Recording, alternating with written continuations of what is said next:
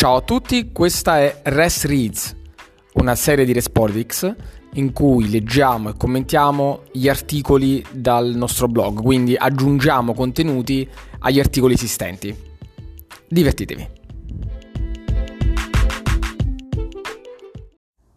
Nella puntata di oggi vi leggo un articolo su come mettere su, quindi come creare una newsletter elettorale efficace.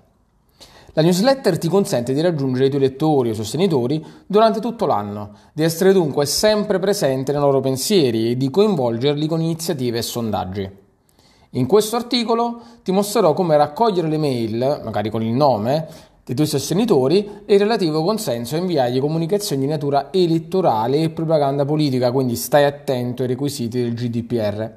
Inoltre ti illustrerò alcune idee su come sfruttare questo preziosissimo canale di comunicazione continua. Partiamo da un presupposto imprescindibile. Se vuoi fare carriera in politica, non puoi non avere una banca dati dei tuoi sostenitori. Qualsiasi occasione è buona per chiedere email e nome di chi ti sostiene. Una cena elettorale, un comizio pubblico, un incontro a tu per tu, una donazione sul tuo sito, eccetera. Nei mesi, ma ti auguro che siano anni, della tua carriera, entrerai in contatto con centinaia, quando non migliaia di persone e dovrai sfruttare ogni occasione per avere un loro contatto e poterle raggiungere successivamente in ogni momento. Non tutti sono disposti a dare email e consenso. Per questo dovrai essere bravo a fornire qualcosa in cambio per ottenerli. Facciamo quindi qualche esempio di scenario. La cena elettorale.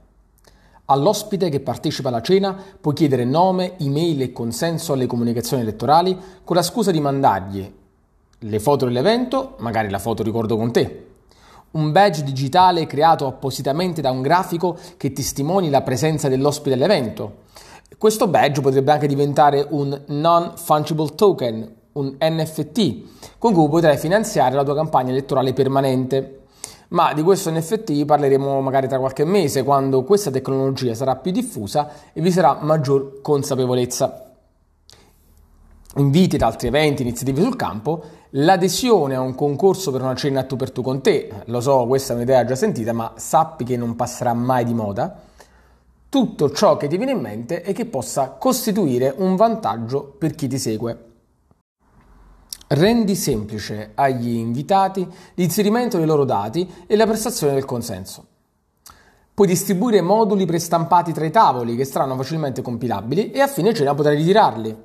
Oppure puoi chiedere nome e consenso all'ingresso in fase di registrazione all'evento, avendo precedentemente predisposto uno o più tavolini ad hoc e istruito al dovere lo staff sulle parole da usare per ottenere le informazioni e la compilazione del modulo prestampato. Oppure, se hai un budget sufficiente, puoi utilizzare dei tablet, degli iPad o dei simili tablet, lasciandone uno per ogni tavolo della cena, oppure predisponendoli all'ingresso sui tavolini allestiti per la registrazione. In questo modo rendi la vita più semplice a tutti, agli invitati che scriveranno molto più velocemente con la tastiera e al tuo staff che non dovrà riversare i dati manualmente nel database. E veniamo al comizio pubblico. Attorno al logo del comizio colloca nei punti strategici, quindi che siano visibili ma non ostacolino lo spostamento degli astanti, dei tavolini con su i moduli prestampati o i tablet che abbiamo visto al punto precedente e istruisci i volontari sull'importanza di chiedere i dati a chi si avvicina. In questo scenario, più caotico rispetto alla cena elettorale, dovrai comunicare visivamente, con l'uso di infografiche e manifesti, che avrai predisposto attorno ai punti di raccolta dati, i vantaggi dell'aderire alla newsletter i membri del tuo staff dovranno comportarsi un po' come dei butta dentro, cioè convincere quanti più astanti possibile ad avvicinarsi e prestare il proprio consenso. È indispensabile, come al solito, aver istruito a dovere lo staff su quali parole usare e l'atteggiamento da avere per ottenere un'alta percentuale di sottoscrizioni. Anche quando avviene una donazione sul tuo sito, devi essere in grado di prendere i dati dell'utente.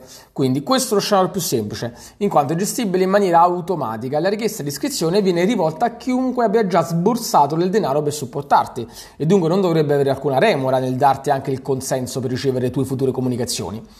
Con l'imprescindibile aiuto di un web designer, fai sì che chiunque doni possa anche spuntare la casella per ricevere le comunicazioni della newsletter. Fai sempre attenzione ai requisiti del GDPR per il consenso informato, ovviamente. Così prenderai due piccioni con una fava. Ora, non rimane altro che ordinare e raccogliere i dati con la piattaforma giusta.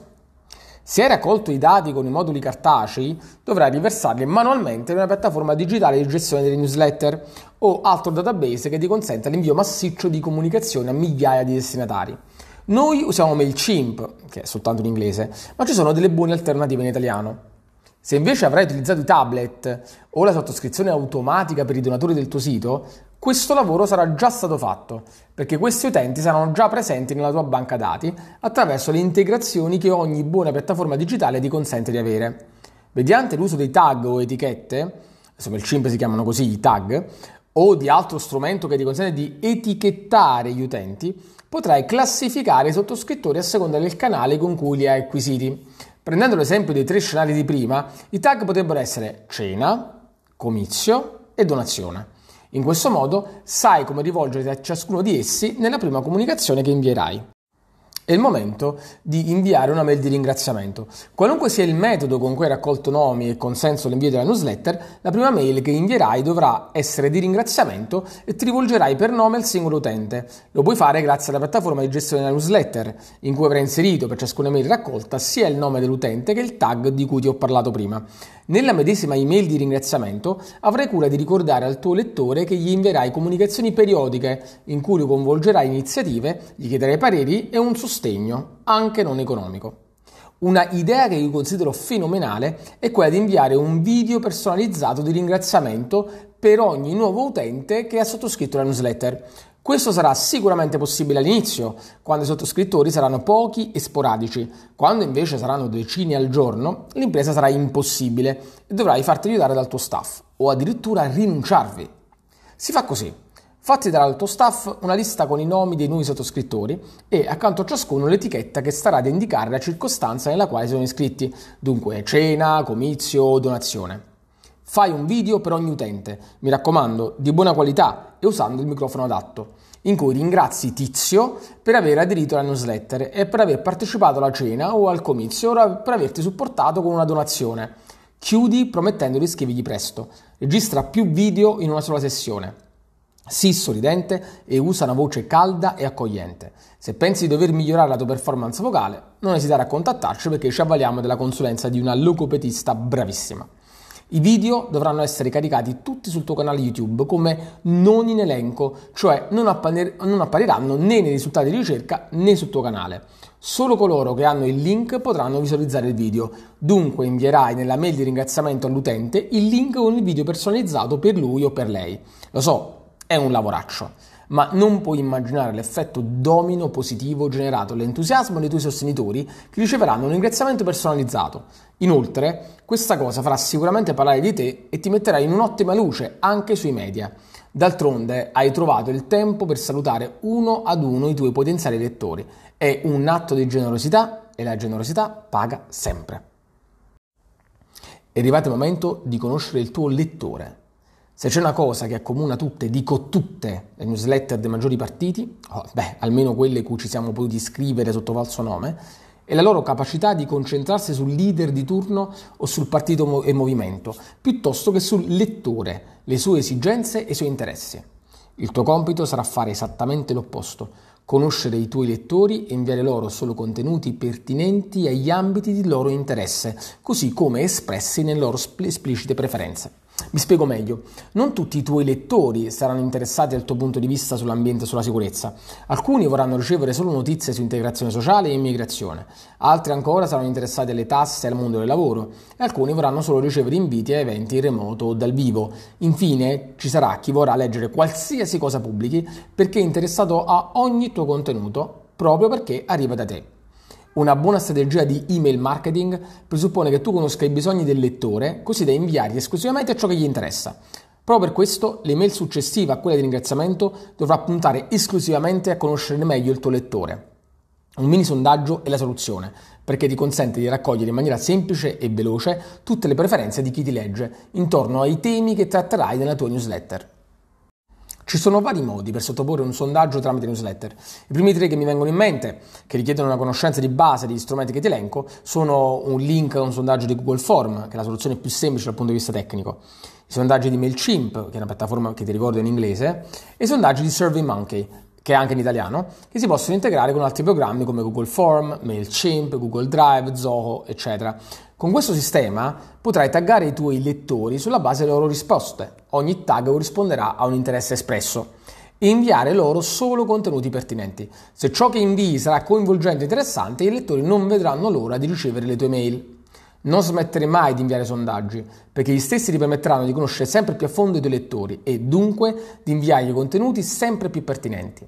Nel corso di un anno, inviando altri tre sondaggi, quindi uno ogni quattro mesi, potrai conoscere la data di nascita del lettore e dunque fargli auguri di compleanno e perché no, anche in questo caso usare la strategia dei video personalizzati, se ha figli, se vivi in Italia o all'estero. Mi dirai, perché non chiedere tutte e tre queste informazioni in un unico sondaggio? Ti rispondo, le richieste vanno fatte in modo graduale, perché così sono più accettabili. Non fa niente se ci metterai un anno. Un sano percorso politico, te lo ricordo come sempre, è una maratona e non uno sprint. Come vedi, si tratta di tutte informazioni estremamente rilevanti che, aggiungendosi a quelle sui temi di interesse, concorrono a formare un quadro sempre più completo di ciascun lettore. Scrivi per lui, per lei e non per te. Man mano che conoscerai meglio i tuoi lettori, sarà sempre più semplice inviare loro contenuti rilevanti. Se sai che il lettore è all'estero, invia il link a una videoguida creata da te o la tua squadra su come esprimere il proprio voto. Se ha figli, non esitare a inviargli le ultime sui bonus per la famiglia, sulle tue proposte in merito e su discussioni in corso in Parlamento o a livello regionale o comunale, a seconda dei casi. Quando scrivi un contenuto, pensa sempre che ti stai rivolgendo a una singola persona e cerca di coinvolgerla. Se prendi una posizione su un tema, chiedi il parere del lettore. Qualcuno risponderà e sarà un'ottima occasione per iniziare un dialogo, anche se solo digitale. Dal dialogo potrebbe nascere un'idea, un'iniziativa, una videochiamata su Zoom che potrai registrare e pubblicare o semplicemente una opportunità per saggiare la bontà delle tue tesi. Quando si scrive avendo in mente i bisogni del lettore, risulta più semplice coinvolgerlo e farsi leggere. Quindi, ricapitolando, è iniziato tutto da un semplice indirizzo email. E quindi, partendo da questo indirizzo email e da un modulo di consenso, si è riuscito nel giro di un anno ad acquisire una conoscenza tale del singolo lettore che inviargli email pertinenti è diventato un gioco da ragazzi. Il lettore si sentirà capito, la tua mail sarà una boccata d'aria fresca in mezzo a tante newsletter noiose ed egoiste. Posso comprendere che un sistema di newsletter del genere, se non hai le conoscenze tecniche minime, potrebbe sembrare un ostacolo insormontabile, eppure è un ottimo investimento di tempo e denaro, in quanto pone le basi per un database di lettori e elettori che potranno costituire il nocciolo duro del tuo elettorato e accompagnarti per il resto del tuo percorso politico. Se hai bisogno di un aiuto per una qualsiasi delle fasi della costruzione della tua newsletter elettorale, puoi chiaramente chiedere a noi e saremo felicissimi di aiutarti. Iscriviti alla nostra newsletter perché eh, riceverai articoli, guide, inviti a seminari dal vivo e online. Alla prossima!